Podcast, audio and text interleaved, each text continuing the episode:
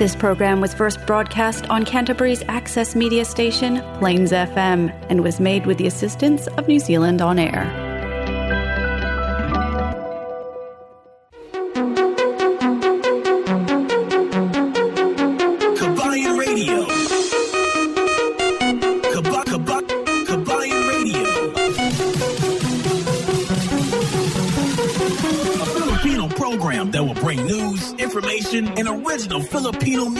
Around Canterbury and throughout New Zealand.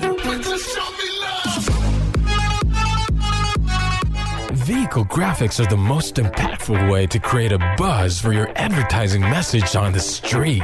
No other form of advertising has a lower cost per impression. A vehicle can effectively generate thousands of impressions daily.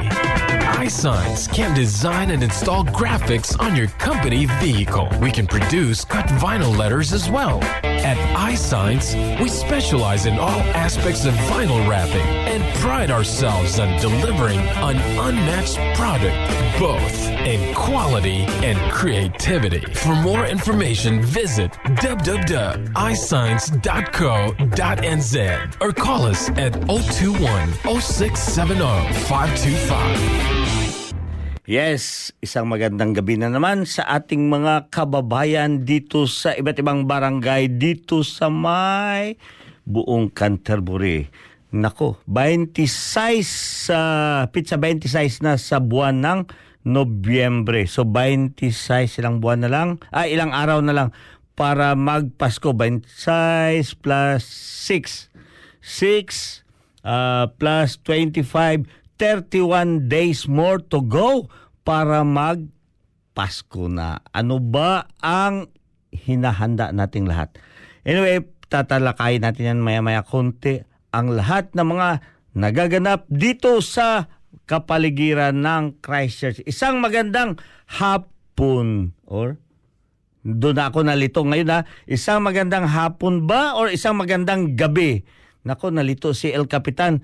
Kasi, ngayon, yan, isa din yan na tatalakayin. Kinakailangan ko ang inyong tulong dito. Kaya sa lahat nating mga kababayan, kahit sa ang barangay ka man sa buong mundo, isang maligayang Sunday na naman. Pizza 26 na sa Nobyembre. Di ba?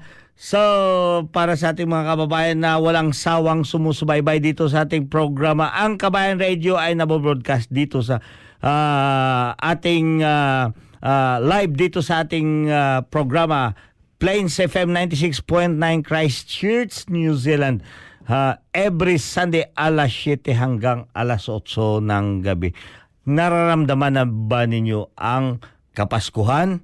I know sa iba't ibang barangay sa buong mundo, medyo, aha, sasabihin na, medyo, oh, dyan sa atin, saka doon sa aming lugar, ha, sa, sa aming baryo, marami na akong nakikita doon. Alam niyo ba ang indikasyon ng isang uh, Pilipino na bahay? Merong lantern, mayroong star na, yung mga star na gawa doon sa bilibid, di ba? Alam niyo ba yung mga star na gawa sa bilibid? Yung mga kumukutitap na mga lantern? Yun. Uh, actually, noon, sa kapanahunan pa sa ating tradisyon, pag makakakita ka ng mga ganyan na klasing ilaw o lantern, yun ay gawa sa prisuhan. Gawa doon sa bilibid. Pero ngayon, I think, marami na mass production na baka sinasabi lang doon, tinatatakan gawa sa bilibid pero gawa pala galing sa China. Ay nako talaga to si si China, made in China. Talagang ganyan. So anyway mga kababayan, panahon na talaga na magsabit tayo ng ating uh, uh, Christmas lantern. Huwag tayo magpahuli. I know yung iba talaga dyan. No? Kaya nga doon sa aming uh, sa aming barangay, napakadami. Makikita mo, doon mo nga yan malalaman na, ayan no, Pilipino yan kasi uh, may mga uh, lantern tayo na yung sa ating tradisyon. So anyway mga kababayan, hindi na malayo para sa atin ang Kapaskuhan. Magsisimula na tayo magbalot-balot ng para sa ating mga kababayan. alam niyo ba ngayong araw may isang malaking kaganapan dito. Pre-Christmas presentation. Actually, ang Santa Parade ay nagaganap yan sa mga middle of December. Pero ngayon na, hindi pa December na ano na, na ganap na kanina ang Santa Parade. At kagabi lang man, ha, kagabi, ay nagkaroon din tayo ng isang malaking uh, ano celebration ng Kapaskuhan dito sa may Christchurch which is tinatawag natin na uh, Christmas at the Park. Christmas at the Park Nobyembre. November 25 kagabi lamang. At yung Santa Parade ay naganap ngayon 26 na ano. Ayan pag-uusapan natin mamaya pero talagang damang-dama ko na ang kapaskuhan dito sa ating kapaligiran. Alam niyo ba, paano mo i-celebrate ang kapaskuhan? Marami sa ating mga kababayan dito sa New Zealand nag uh, yung yung nagkaroon ng homesick. Ha? namingaw sila doy. namingaw na ano pa yan, yung ano sa Tagalog yung homesick ah. So, yung namimiss nila ang kanilang kapaskuhan. Talagang totoo yun. Kahit kami nung unang dating namin dito, yun talaga ang dilema namin dito. Yung paano natin ma-celebrate ang kapaskuhan. 'Di ba sa atin, pag-start pa lang ng September, yung bre-bre na yan or berber na yan, talagang nagsisimula na rin ang kapaskuhan doon sa atin.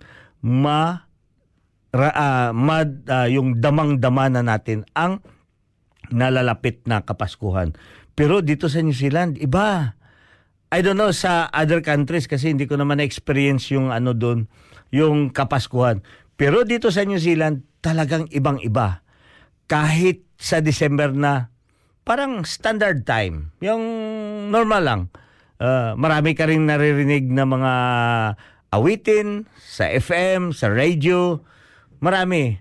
Pero iba, hindi lahat ng mga tao dito sumasabit ng ano ng uh, mga lanterns, ilaw, mayroong pailan-ilan. Yun lang talaga at ma-identify mo yung mga tao na yan that was also uh, because of their belief and tradition.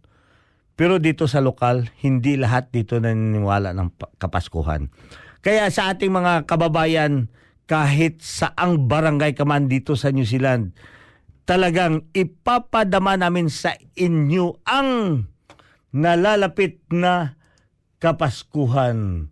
Ito pa ang una mo nang awitin sa inyo. Parang para madama ninyo na talagang malapit na talaga ang Pasko. Pasko,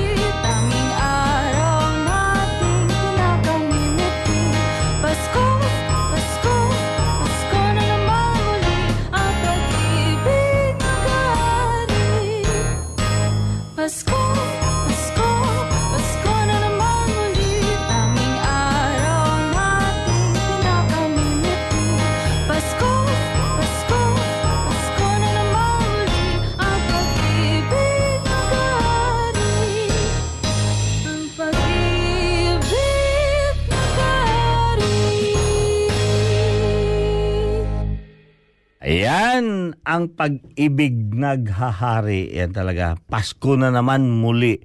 Alam niyo ba, pagka, yung, yung isang indication din, ano, pagka magsimula na gani ang Kapaskuhan, pag magparamdam na si Jose Marichan, di ba?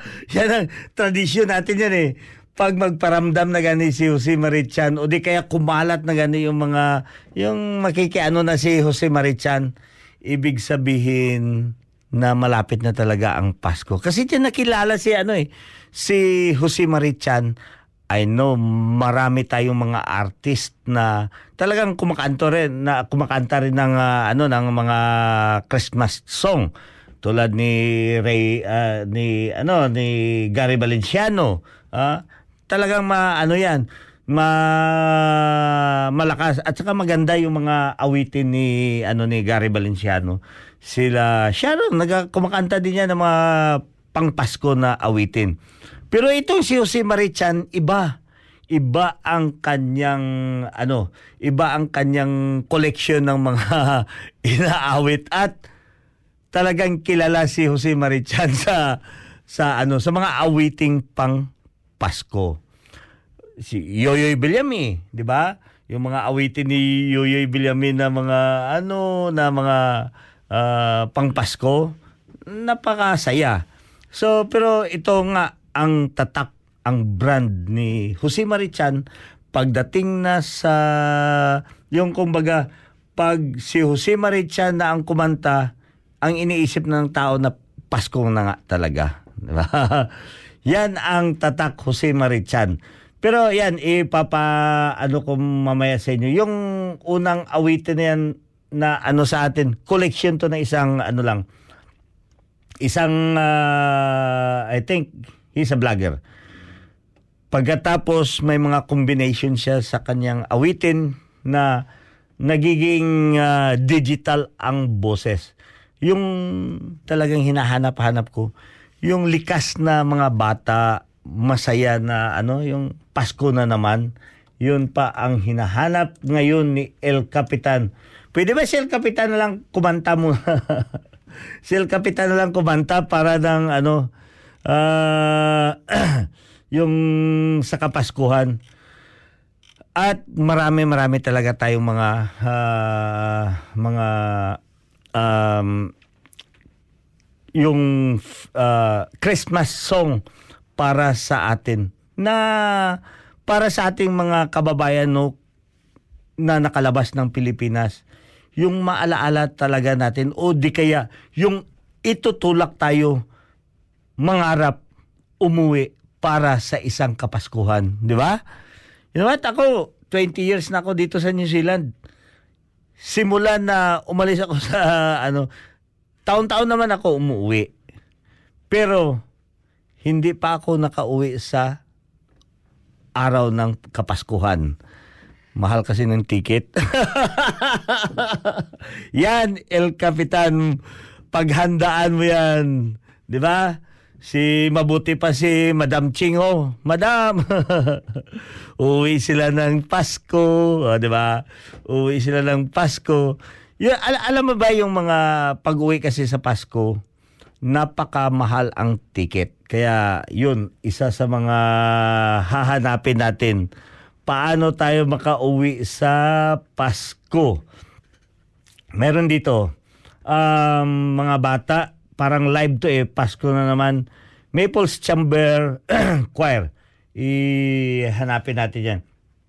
Pero bago muna, ibabatiin din natin ang lahat nating mga kababayan, lahat nating mga supporter na sumusuporta dito sa ating programa, lalo-lalo na sa ating mga kababayan OFW na walang sawa talaga na sinusubaybayan itong ating programa. You know what? Ang ating ah, rating sa podcast Ah, hindi naman sa pinakamataas tayo pero nasa average tayo. Ibig sabihin, marami talaga ang nagki-click doon para pa pakinggan o paminawan ang ating programa. At yung kadalasan doon na nagki-click, alam nyo ba? mga OFW. Kaya malaking pasasalamat ko sa ating mga kababayan na OFW. At least natuwa sila, 'di ba, kay El natuwa sila kay El Cap. At saka ano kasi yung sa information na binibigay natin ang nakapataas doon sa rating natin lalo-lalo na sa OFW yung nag-aantay ng mga opportunities para dito sa New Zealand from the area of Middle East. Ha? Yan ang kadalasan ng mga kababayan natin from Middle East kasi nag-aantay sila. From time to time nag ah, nagpapa ano tayo dito ha. Nagpapakawala tayo dito ng mga opportunity dito sa ating Kabayan Radio. So, ang rating naman sa iba't ibang kwan sa UK, mga taga UK hindi naman interesado pumunta dito sa ano eh sa New Zealand. Bakit sila sumusubaybay pa rin doon sa programa natin? Kasi nagwapuhan daw sila kay El Cap. Hoy, Wag naman ganun, 'di ba? Oh, 'di ba? Nagwapuhan daw sila kay El Cap. Ang iba naman natuwa daw sila kay El Cap. Oh. so, ganyan lang. Iba-iba kasi ang perception ng tao eh. Hindi mo 'yun masasabi. Malay ko ba, masisisi mo ba yan siya kung nagwapuhan siya sa mukha ni El Cap? 'Di ba? Sino ay yung vlogger na si Sham? Sino 'yun? Si yung si, Nako, grabe. May ano yung iba diyan ng mga vlogger na talagang hindi mo siya na ano yung hindi mo maintindihan kung o hindi mo maipaliwanag pero nakakatuwa. Pati ako nagfa-follow ako eh. Bakit nagkakaganyan? Bakit dumadami yung kanilang follower? So dito sa atin, iba-iba ang perception. Kaya nga yan, sinasabi ko sa Middle East, talagang kilalang kilala ito si El Capitan o di kaya sa mga area ng OFW kasi nag-aabang sila ng mga opportunities na binabato natin. Iilan na ba ang nakarating dito sa New Zealand na mga OFW from Bahrain, from Qatar, from the Middle East na ngayon dala na rin nila, namumuhay dito ha, dala na nila ang kanilang pamilya. So, hindi lang, eh, nako, hindi na natin mabilang. But, yun talaga eh.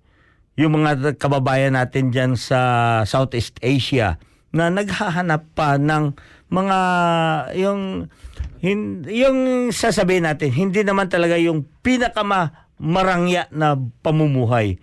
Yung fit in sa kanilang pangangailangan.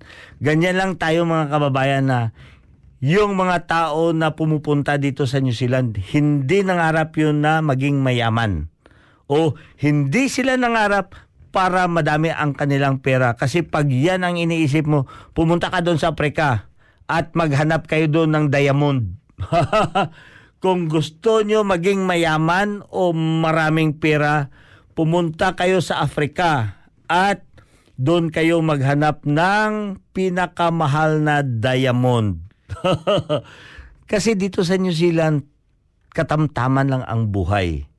Ang pinaka-importante dito, ang family ninyo. Ma-intact ang family ninyo na namumuhay kayo dito tulad lang, parang tulad lang sa Pilipinas. Magtrabaho tayo ng 40 hours in a week. Pagka weekend, may panahon tayo sa ating pamilya para gumala, pumasyal. O di kaya, di ba? Have a, yun ang sa, sinasabi na, have a quality time para sa inyong pamilya. Yan ang hinahabol ng mga tao dito. At yun din ang mga sumusubaybay dito sa atin. Perspective yun ng tao. Kaya para sa ating mga kababayan, hinihikayat ko pa rin kayo. Sundan nyo. Mayroon din dyan na naki-stock lang kay El Capitan. Sino ba may nag-ano doon na, sabi niya, nagwapuhan ka kay El Cap. Talaga. di ba? Tama ka kababayan, ah, di ba? Tama ka kabayan. Bakit naman kayo magwapuhan kay El Cap? Yumiya. Sino si Yumiya? Si Yumiya sa may, ano, sa may, ah, I don't know, Ah, ano ata yan eh, ng ah, Haponisa. Ah, pero, bakit nakakapagtagalog si Yumiya? So yung mga ganyan na mga na, na, na mga comment ng mga ano ang dami ang dami talagang nagko-comment. But you know what? Hin, kaya nga yan sinasabi natin, hindi natin talaga mapag ah, ma, yung, yung mapapaniwala ang lahat na tao sa kanilang adhikay o sa kanilang gusto. Nako, napasarap na si El Cap ng ng ah, usap, usapan dito. 21 minutes na ang nakalipas sa oras ng alas 7. At syempre, yun ang pina, ah, pag-uusapan natin. Ang tinatawag natin na Santa Parade. Ano ba yan ang Santa Parade? Ang Santa Parade dito sa may Christchurch ayon sa ulat ni Ernie Baron. ni Ernie Baron. Uy, namamayapa na si Ernie Baron ha. Pasensya ka na, eh, kabayan Ernie. Ang Santa Parade ayon dito sa kasulatan. Ang Santa Parade ay tina, ah, ginaganap yan dito. Usually, before COVID, December talaga yan ginagawa before sa Christmas. Pati yung itong pan, itong Christmas at the park. There were some changes nung mga nakaraan after COVID. Ito na, November na? Nobyembre na ginaganap. So ito ay ah, ang Santa Parades is just like a showcase sa lahat ng mga businesses dito sa New Zealand. Businesses, culture at iba't ibang ah, iba't ibang ah, mga certain individual na yung sumusuporta sa ating mga ano dito for the tourism. So dito nagaganap ito um, iba't ibang float. Ah, usually ang mga mga nagpa-participate ito is in a different cultures. So katulad niyan si Pinoy. Ah, nung mga nakaraan nga eh na nag-aagawan pa 'yon. So dalawang Filipino ah, group ang nag join doon. So, isa, yung isang grupo ay hinighlights nila itong traditional na Filipino culture. Ibig sabihin, na kung mga sa mga kalibel ko, naalala nila yung tinatawag nating bahay kubo. Di ba, bahay kubo? Pero dito sa New Zealand, ang mga late generation, naku, hindi alam kung ano ang bahay kubo. Kaya nga yan ang nakakalungkot. Mga kababayan, are you Filipino? Yes, I am a Filipino. What is bahay kubo? Ay, yun mga kababayan. That is why we are trying, ha? Hanggat maari, we will have to educate our own family by our culture. Huwag natin silang panatiliin na porket dito na sila sa New Zealand, hindi na natin sila i-educate sa ating kultura.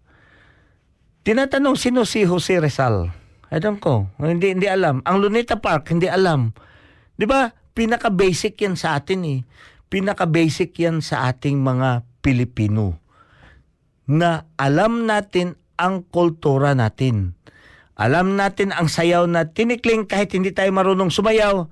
At least makakasagot tayo. Ano ba yung tinikling? Ah, tinikling is, ewan ko, hindi ko maintindihan yung mga steppings noon. Oh. Pero dapat, di ba, simple lang. Pag sinabi mo anong tinikling, yan ang national dance natin. Ganyan, mga kababayan. So, ganyan. So, kanina presentation of different cultures. Yan ang Santa Parade. Different cultures, presentation of different businesses, different organizations na who'd like to join. At ipinapakita sa buong madla dito sa New Zealand or sa buong, dyan lang in a certain city. Kasi ang Auckland, meron din silang sariling Santa Parade. Ang Wellington, meron din silang Santa Parade. Dunedin, every city, they have their own version. It depends upon kung sino ang nagpapatakbo. Sinong organizer or sinong head ng organizer. Kasi, i ano din nila yan doon sa sa depende sa community involved at saka community group or community organization and different businesses. Yan ang nai-involve doon. For this year, the main sponsor for the for the sa Santa Parade is the main freight. Alam niyo ba kung ano yung main freight? Isa yan sila sa pinakamalaking ano dito, yung ah ah, yung nag nag ano ng mga padala or sa ano yung parang ano parang sa mga yung nag transport ng mga padala natin. Katulad yan magpadala ako ng mga mails or parcels or yan ang main freight. So hindi lamang mga malalaking machineries yun ang ano nila ang ginagawa ng main freight. So sila ang ang main sponsor, major sponsor for this uh, Santa Parade. Pero kanina, nagtaka ako, walang Pilipino. Walang Pilipino doon kanina. I don't know what, ano ang mga bagong palisiya nila or ano ang mga criteria ng pwede sumali. Kaya nga yan ang sinasabi ko, Santa Parade just last for an hour an hour lang. So, yun pa naman ang ina-expect ko kanina makita ko sino-sinong mga panauhin ng mga Filipino community na na nan, nandoon. Kasi nung nakaraan, dalawang group, yung isa ay uh, gipresent nila or pinakilala nila yung tinatawag natin na yung festival sa ano sa Cebu. Ano yung festival sa Cebu? Yung ha? Hindi yung yung piyesta sa Cebu. Yung ah, ate-atehan kung sa eh, sinulog. Ah, ah, di, di ba? Giano nila yung sinulog festival. So may street dancing. Oh, talagang ganda. Ah, maganda yung sinulog festival. At yung isa naman doon nila ipinakilala ang kultura ng Filipino, yung bahay kubo bahay kubo na gumawa sila ng bahay kubo at nilagay doon sa float at ipina uh, i, i parade. So, ibig sabihin by that way people will be educated. Huy, Pilipino 'yun. Bakit may bahay, may karga silang bahay. Ano yung bahay? 'Di ba kanina makikita mo yung mga mga cast ng mga iba't ibang film, 'di ba? Kasi dan, dyan din tayo nakilala eh. Ang New Zealand is one of the uh, main part ng Hollywood para mag-produce ng mga artist or uh, film sites nandito sa New Zealand. Napakaraming film sites dito sa New Zealand. So, kaya kanina mostly marami sila doon ang mga mga na-present doon kanina mga organization or different businesses na na-involved sa for this year Santa Parade. At sa mga kultura doon kanina, isang nakita ko lang doon, Chinese, nakailang grupo ang Chinese doon kanina. Wala ko nakita yung ibang kultura na ina-expect ko before. Japanese, wala sila doon. Ang Korean group, wala din. Kasi nung nakaraan, nakikita ko yun sila eh. So, I don't know why, but it's it's uh, it's uh, something like na kumunti kumunti na ang presentation ng ng tinatawag natin na diverse community dito sa may Christchurch. And yeah, uh, para sa ating mga kababayan naman ano na mga involved of different different uh, organization. Sa Pilipino lang ha kasi alam ko dito ang mga registered Filipino organization dito is at least may anim ata may anim. So kailangan yung uh, i ano doon sa ating tinatawag na Asian Asian community bakit wala tayo doon? No, yung Asian community lang napakasipag noon. 'Di ba? Yung maglakad-lakad doon para mag-join sa Santa Parade. Ang yung mga nakaraan ng Santa Parade will last for more than two hours. Pero kanina mga isang kwan lang, isang oras lang. At alam niyo ba, nandun ba kayo kanina sa may Santa Parade? Ako natuwa naman ako. Ma, ma, ma- masaya kasi tuwang-tuwa yung apo ko. tuwang-tuwa yung apo ko na eh, 'di ba yung mga nakikita niya yung kanyang main cast doon sa television or sa movies. Wala, nakita niya doon si, di ba, yung mga kwento kay Cinderella, nakita doon kay Cinderella, si Pinocchio, si sino yun? Yung sa Night Rider.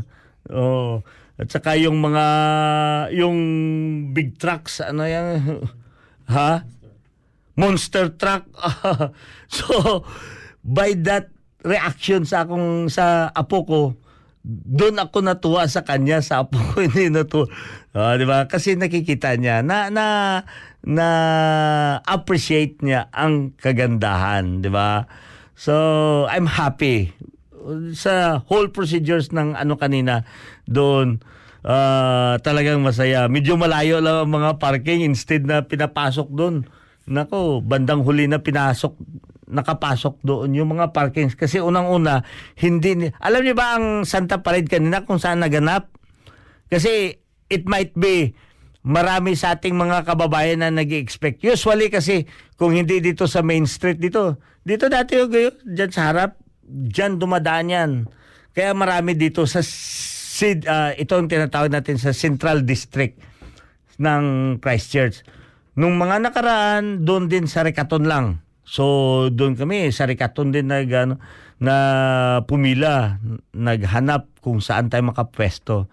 Pero ngayong araw, 2023 Santa Parade doon sa may Canterbury Agricultural Park o kung saan nagaganap yung A&P show.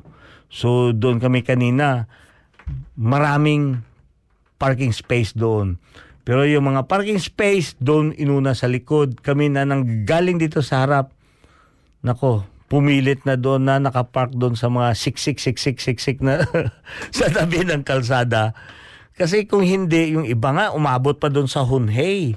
Mayroon pa ibang humab- umabot pa doon banda sa papuntang Halswell na mga na mga ah, access road at doon na sila nakipag-park sa harap ng mga yung kan yung roadside at naglakad ng napakalayo.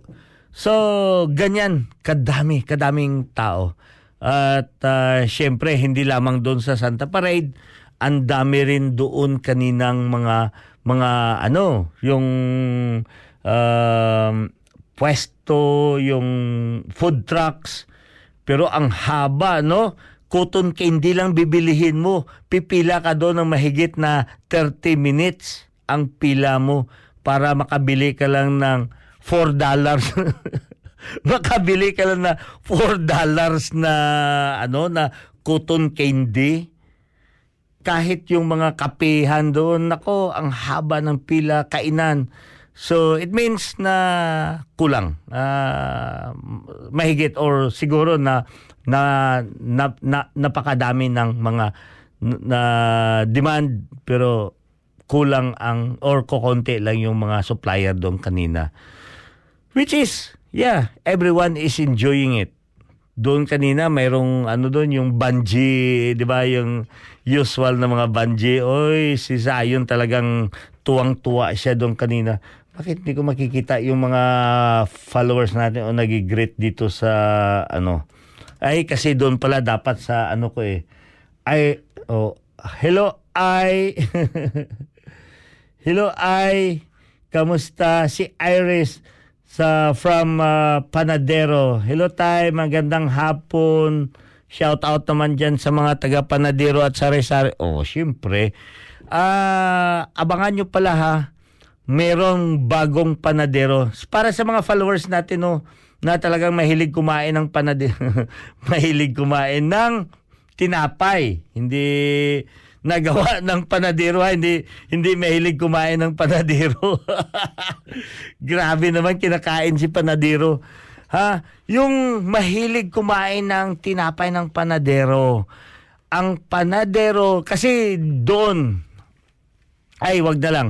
Kasi 'di ba mayroon tayong panadero doon na kiosk sa may Westfield mga nakaraang buwan para sa nag-iisip kung ano-ano man ah, sinarado ng panadero sa Westfield kasi inilipat ang kiosk doon sa may Westfield dito sa may Colombo, corner St. Asap. Meron dyan, napakalaking building, makikita nyo dyan.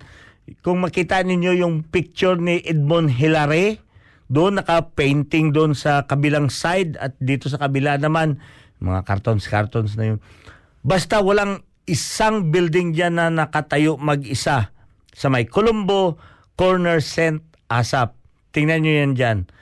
At daanan nyo doon sa harap, makikita nyo doon napakalaking sign doon na gawa ni iSigns.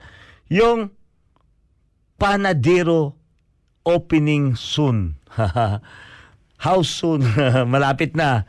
Si El Cap ang makakaano dyan kung kailan magbukas. Pero yeah, tama yan mga kababayan. Inilipat yung kiosk doon sa ano sa may sa Westfield para makapag ah, silbi tayo dito. Kasi kung doon sa Westfield, malapit kasi yang yung panadero doon sa may sa ah, Church Corner.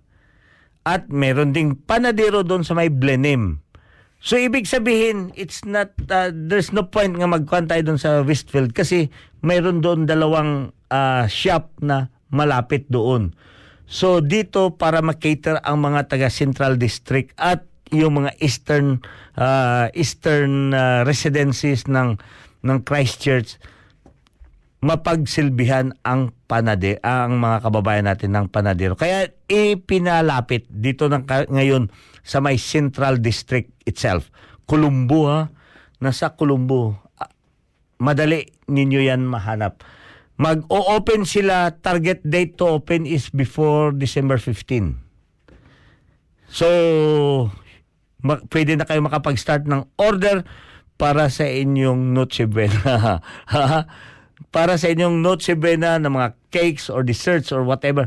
Uh, tinapay man.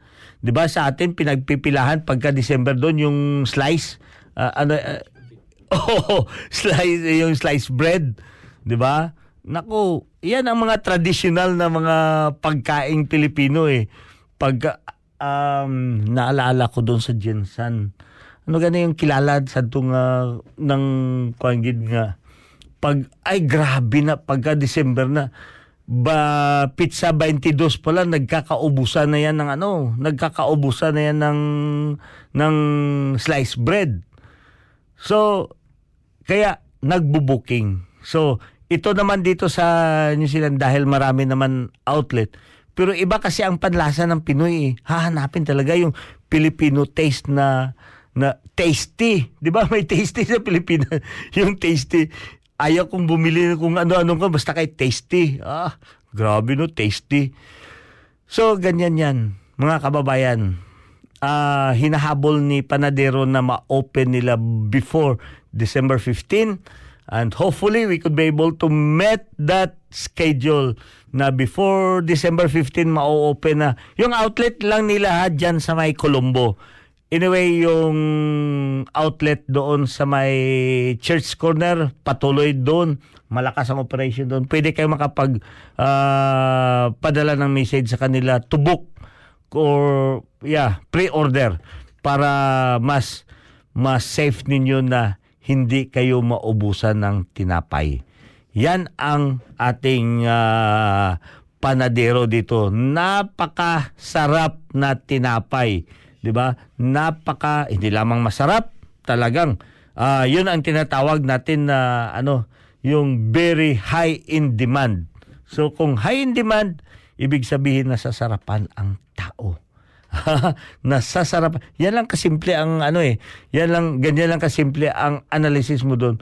Pag palagi na uubos, syempre nasasarapan ang tao. Ganyan.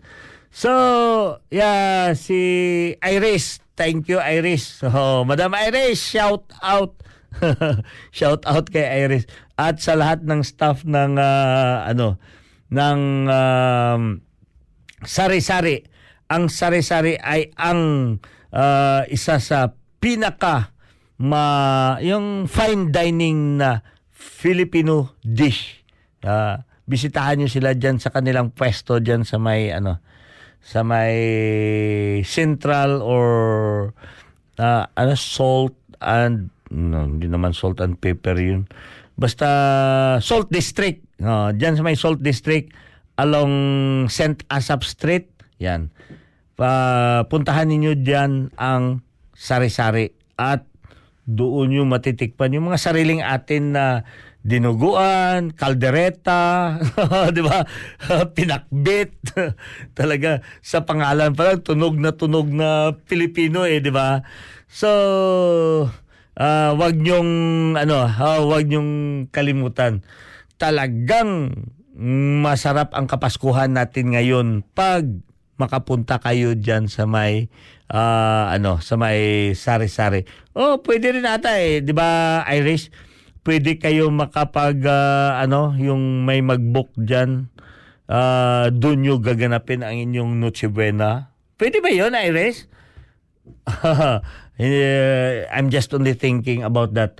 Pero yeah, malay mo, i-book nyo. Doon kayo, buong family. Doon kayo mag Noche Buena sa ano sa may sa sari-sari. Nako, magigising si Iris diyan. Ha, hating gabi magigising si Iris doon para mag maghanda ng pang Noche Buena ninyo at saka sa inyong mga guest. Pero malay natin, pagka na-book nyo ahead at magkasundo lang kayo, di ba? Di ba ay? Tu tuwang-tuwa naman kay tatay niya. yeah, at itong ating ano, I would like also to acknowledge our main sponsor. Ito mga kababayan kung sino ang may napakagandang boses at willing mai-record ang inyong boses i-message nyo si LCAP, ha? Message si LCAP 02106705525 kasi naghahanap ako ngayon ng boses para sa advertisement ng ah, The Boat Warehouse. Ang ating programa, The Kabayan Radio, has partnered with The Boat Warehouse or itong pinaka main ano nila na sapatos pinoproduce is the wide load in Z. Wide load in Z, bakit ano ba yun ang kaibahan sa iba't ibang sapatos? Alam nyo ba kung mapapansin ninyo ang sapatos, bakit tayo bumibili ng much bigger? Pag hindi kasya gani, ay ito. Ha? Katulad sa akin, ang sapatos ko is kung sa mga standard lang na sapatos is number 10. Bakit pag boots gani, lalo-lalo na sa mga utility boots, itong still to, bumibili ako ng number 11 or 11.5. So, sa ganun kasi, yung kung mapapansin nito, ang sapatos ay tapered. Ha? Tapered ano nga yung tapered? Pakitulong naman sila. tapered ang dulo ng lahat ng sapatos. So, ibig sabihin, yung galing doon sa pinaka malapad na area medyo maliit yung yung dulo. Meron pa nga yung ibang sapatos is pointed, 'di ba? Kita mo yung mga sapatos na mga pointed, lalo lalo sa mga boots, ha? Yung mga cowboy boots, 'di ba? Pointed kadalasan ng mga cowboy boots. Yan. Kasi pag medyo makulit ang kabayo, isipa mo doon. Talagang tumitino yung kabayo. may, may isa nga dito eh. Ah, yung parang katuwahan niya lang siguro na nag-ano sa akin. Kaya naka, ako kasi mahilig ako cowboy boots talaga. I'm very fascinated basta cowboy boots. Ha? Alam mo ba, yung cowboy boots ko is Laredo. La- mga Laredo lang naman, mga mumurahin na brand sa Texas. So minsan may, may nagbiro sa akin na talagang masamang biro talaga. Hmm, ganda naman ng ah, sapatos mo, parang yung yan atang pinamana sa ni ano ah, ni Fernando po. ano, yung ganun na biro. 'Di ba masama na hindi masamang biro, 'di ba? na parang maano naman ako ipinag ano pa ako kay Fernando po. Sabi ko nga maganda nga to. Kaya lahat ng mga inaano ni Fernando po noon yung masipaan ng ganito tumatahimik ba. so yung mga ganyan. So what I mean is ang ano naman dito is kaibahan ng ibang sapatos at saka itong wide load. Ang wide load kasi is talagang likas na siya na malaki yung entrada. Yan ang kadalasan ng mga sapatos ng Asian people. Maiksi at malaking entrada. So hindi mo kailangan tapered. Kasi ang mangyayari mm, mag-suffer yung yung mga kalingkingan ninyo. So ganyan. So ito ang wide load NZ ginawa ito in a very special way para sa mga Asyano. So, ito ang isa sa mga pinaka mabili na produkto ng The Boat Warehouse. Anyway, ang The Boat Warehouse hindi lamang wide load NZ ang kanyang binibenta, nagbibenta din sila ng mga Deadora, ha? Y- yan, pinakasikat yan na ano, Deadora na na brand maano yan, maasahan lalo na sa mga cycling ano, cycling world. Sa mga cyclist, Deadora, isa na yan sa mga ano, ha, naghahabol yan sa mga brand ng ah, pinakasikat na brand. Gator, ha? Ang Gator safety boots, isa din yan sa mga napakakilala na na leading brand sa mga tradesman. Mongrel Boots. Oho. Sa Mongrel Boots, isa din yan sa binibenta nila. Munka. Ah, New Balance, di ba? Ang New Balance, isa yan sa mga pinaka kilalang brand in terms sa tinatawag natin na sapatos. Paraflex. Safety Jagger. Oh, safety Jagger, yan, mga steel 2. At saka Oliver. Oliver, oh, Oliver Bootmaker. Ang Paraflex, ito naman ang crafted for impact. Grabe no? Crafted for impact.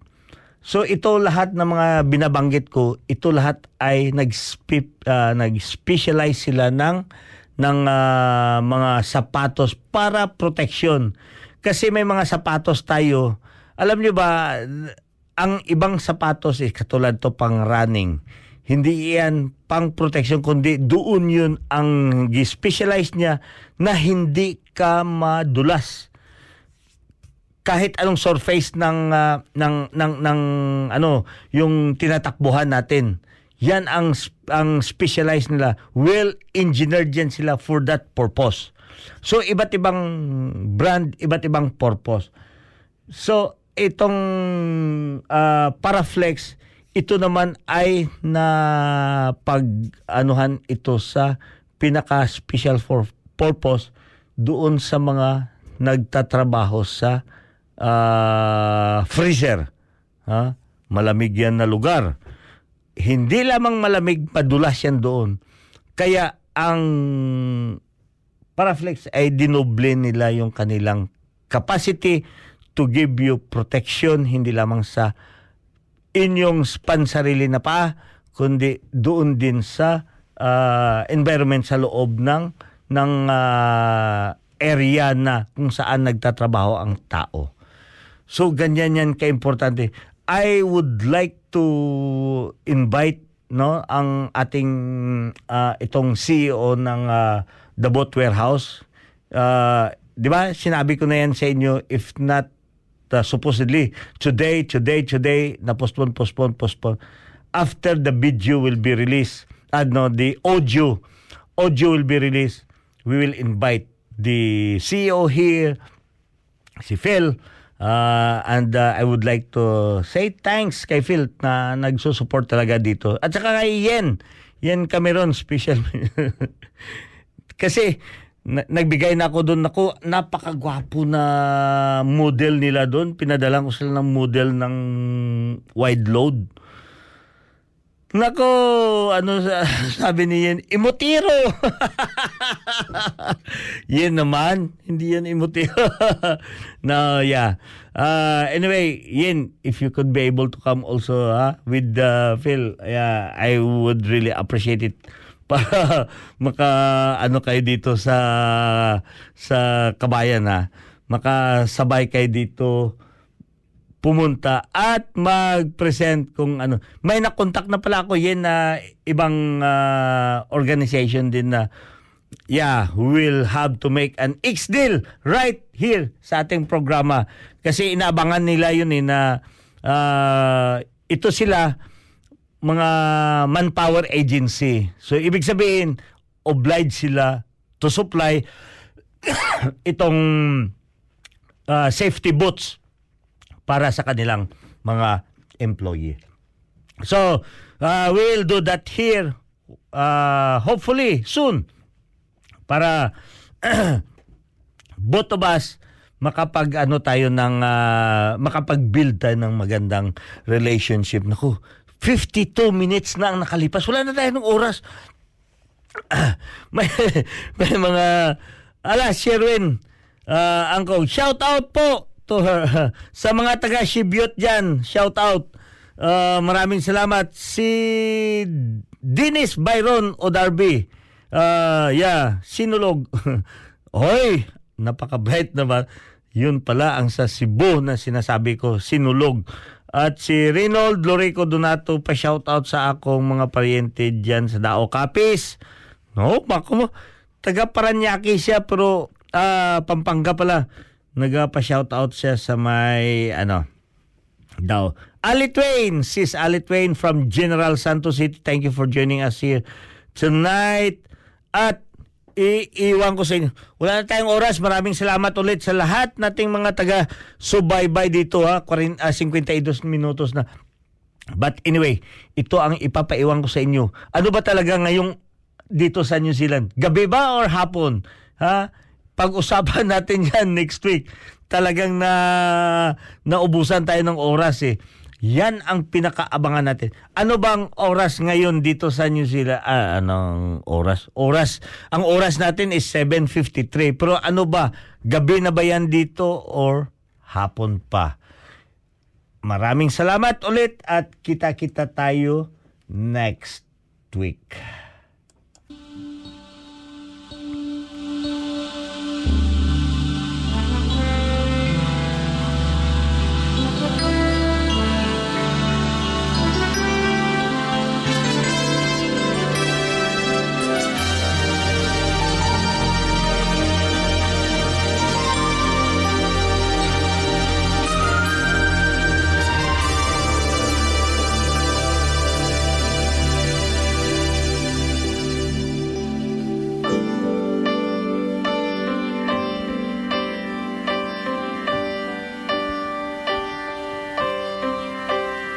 Pasko na, sinta ko Hanap, hanap kita. Bakit magtatampot